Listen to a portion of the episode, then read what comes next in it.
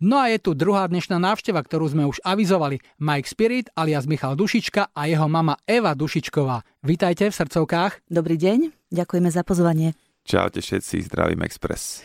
Hneď na úvod vysvetlím, prečo ste tu obaja. Nedávno, dvadsiateho druhého novembra, vyšla kniha Spiritovky, ktorá fanúšikom otvára tú trinástu komnatu, v ktorej odhaľujete, prečo, ako a za akých okolností vznikali texty, ktoré nosia v hlavách tisícky tvojich fanúšikov, ale nie je to vaša prvá spolupráca, vy ste už v roku dvetisícšestnásť spolupracovali pri písaní autorizovanej biografie, ktorá sa volala Chalan, ktorý vynašiel Spirita. Mike, bola pri písaní tejto, ale aj tej prvej knihy Mama, čo by autorka tvojou jasnou prvou voľbou? Nelenže prvou voľbou, dokonca bol to celý jej nápad. Celé to prišlo z jej hlavy, celé to bol jej darček pre mňa, tým, že venovala svoj čas, najvzácnejšiu vec, ktorú vlastne človek má, a na to, aby takto zozbierala v prvej knižke moje životné etapy do pekného príbehu a v tejto druhej knižke moju tvorbu, moje tri solové albumy, texty a otázky k ním, a celé to krásne spracovala aj s fotkami. Takže toto je celé jej dielo, jej zásluha, ja som taký doplnkový v tomto, no nás to celé vydrela, takže ďakujem, mami. Otázka pre mamu. Fanúšikovia poznajú Majka z pódia, prípadne z jeho videoklipov, ale prezrate, aký bol ako dieťa, napríklad v puberte, čo si občas hmm. rodičia užijú pár takých besených nocí. Tak určite aj Miško bol taký typický puberťák, že sme si naozaj užili s ním, lebo pre neho bol vtedy najkrajší a najlepší život, keď mohol byť vonku, proste, keď mohol žúrovať, keď sa mohol vytratiť z domu, aby nebol pod dozorom. Stali sa aj také veci, že sme odišli z domu niekam a zabudli sme si niečo. Vrátili sme sa možno o pätnásť minút a dom bol plný cudzích ľudí. Žilka jak hovado. Teda byt, vtedy to bol ešte byt v Petržálke, proste tam bolo asi dvadsať mladých chlapcov a my sme úplne žasli, že ako sa tam za takú chvíľku vôbec stihli dopraviť. Mm, už sa robili prvé mixtapy, Mike? Presne tak.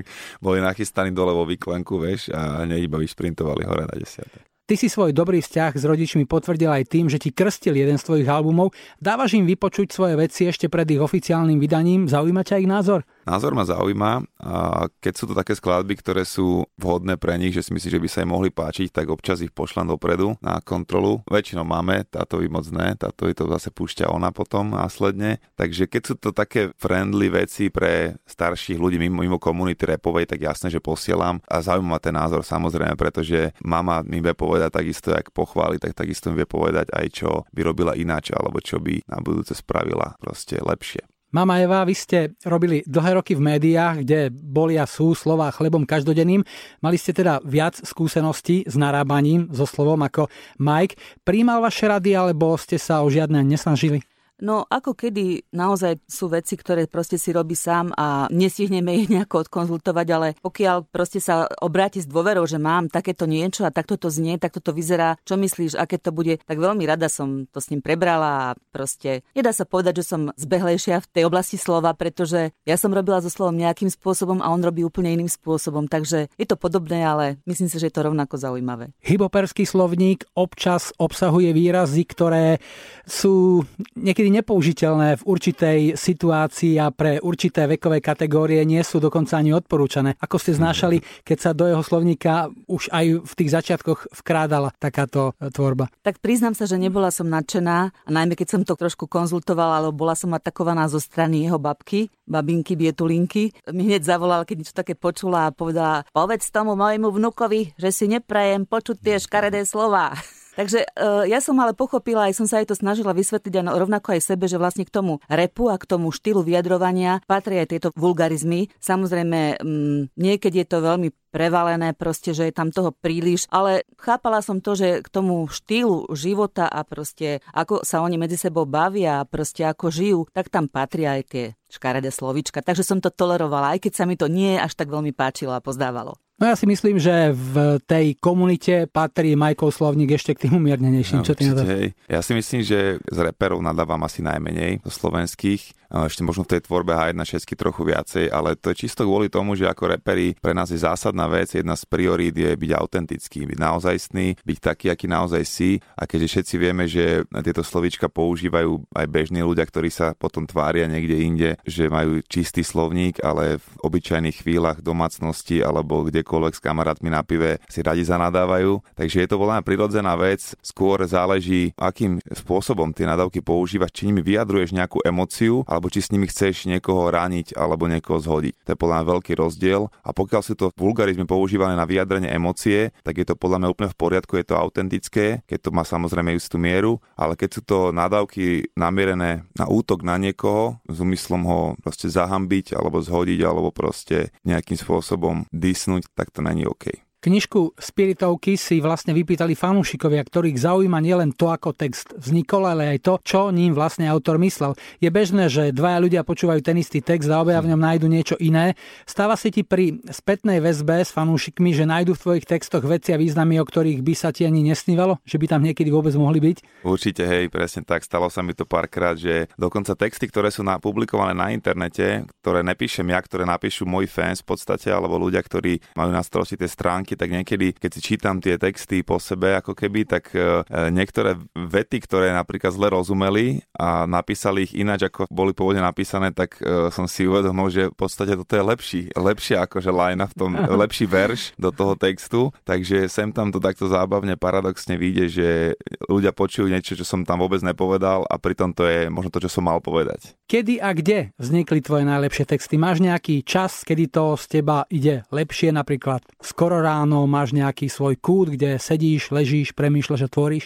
Toto je strašne individuálne a strašne rozdielne. Tie najlepšie veci prišli ľahko a v takom tom stave plynutia, v stave flow. Určite to pozná každý umelec, ktorý niečo tvorí, či už maliari, sochári, akýkoľvek proste umenia vyžaduje tento stav kreativity, kedy sa nachádzaš v takom zvláštnom stave, kedy nevnímaš ani ten čas a tento stav prichádza veľmi tak sám od seba, by som povedal, že ťažké si ho vynútiť. Dá sa urobiť pár vecí, aby bol e, pravdepodobnejšie ho získať alebo dosiahnuť, ale je to vždycky individuálna vec, a keby tam bol nejaký taký boh inšpirácie, ktorý sa rozhodne, že kedy on chce, aby si dostal tie správne myšlienky. Takže mám isté techniky, ktoré používam, aby som sa dostal do dobrého psychického stavu. Prichádza častejšie ten flow a väčšinou to je neskoro v noci, keď celý svet spí a je taký kľud. Vidím, že skoro všetky okná susedov sú zhasnuté a cítim taký podvedomý kľud na to, tie myšlienky si tak uležať a precítiť to, čo naozaj chcem povedať. Ale dobrá myšlienka, dobrý nápad, dobrý verš môže prísť niekedy vo chvíľach úplne normálnych, prozaických. Čakáš v rade na obed, si na pošte, na benzínovej pumpe. Píše si to niekde, aby sa ti to uložilo, aby si na to nezabudol, aby to neodletelo?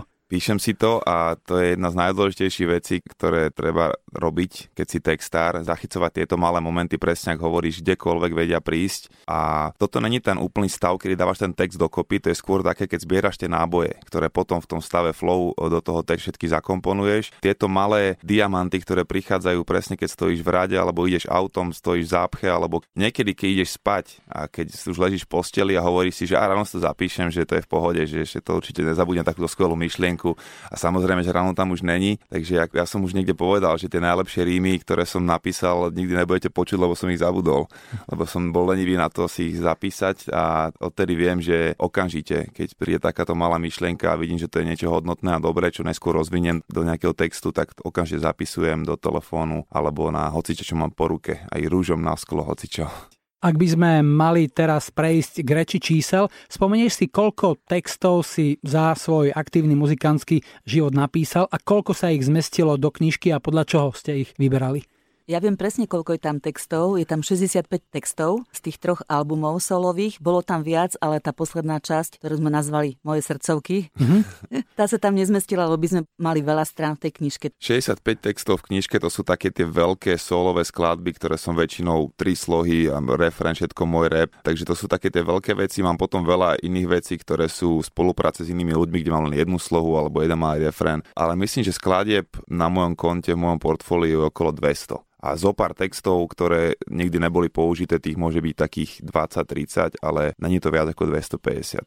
V tom klasickom pope alebo roku sa texty píšu niekedy aj do šuflíkov, mm-hmm. čakajú tam nejaký čas, mm-hmm. niekedy aj dlhé roky, aby sa potom dostali na svetlo sveta a boli zhudobnené. Máš aj ty nejaké takéto veci, ktoré máš odložené a čakáš, kým príde tá správna chvíľa? Mám, mám aj teraz, ktoré mi zostali z albumu Nie som to náhodou, a niektoré veci napríklad konkrétne Skúsme to v mieri. Si pamätám, že bola skladba, ktorá bola napísaná už na album Nový človek v roku dvetisíc jedenásť, ale ostala mi presne v šuplíku a bola použitá až na albume Y v roku dvetisíc pätnásť. Trošku bola zmenená, bola urobená z jednotného čísla na, na množné číslo, ale ten základ, tie základné rímy toho refrénu tam zostal, takže áno, niekedy tie veci vedia počkať v šupliku a dokonca tak aj vyzrieť aj s tým spôsobom a potom si nájdeš pre ne ešte trochu lepšie miesto, ako si pôvodne plánoval, takže treba odkladať a treba...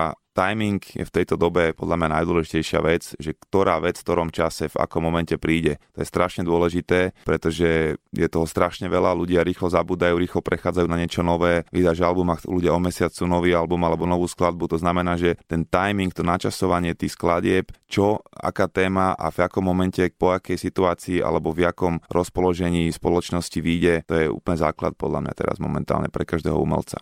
Mama, dve knižky sú vonku, vyšli s odstupom troch rokov. Bude po ďalších troch rokoch táto dvojica doplnená o niečo ďalšie? Plánujete mm. trilógiu? O tom sme sa už bavili trošku spolu. Mm-hmm. Uh, jasný plán to určite nie je, ale nevylučujem to. Pretože aj tá druhá knižka pôvodne v pláne až tak veľmi nebola, ale naozaj na tých autogramiádach pri prvej knižke sa nás dosť často pýtali, či bude aj nejaké pokračovanie. Takže už vtedy také semiačko sa zasialo, že možno, a chcelo to svoj čas, aby to dozrelo. Takže nevylučujem, že bude ešte nejaká aj tretia knižka na tému Mike Spirit, ale ako som aj v tejto knižke napísala, alebo niekde povedala už, že si myslím, že tú tretiu knižku už bude písať možno mm-hmm. úplne sám a ja budem len taký dozor nad ním, že... aby to bolo správne po slovensky.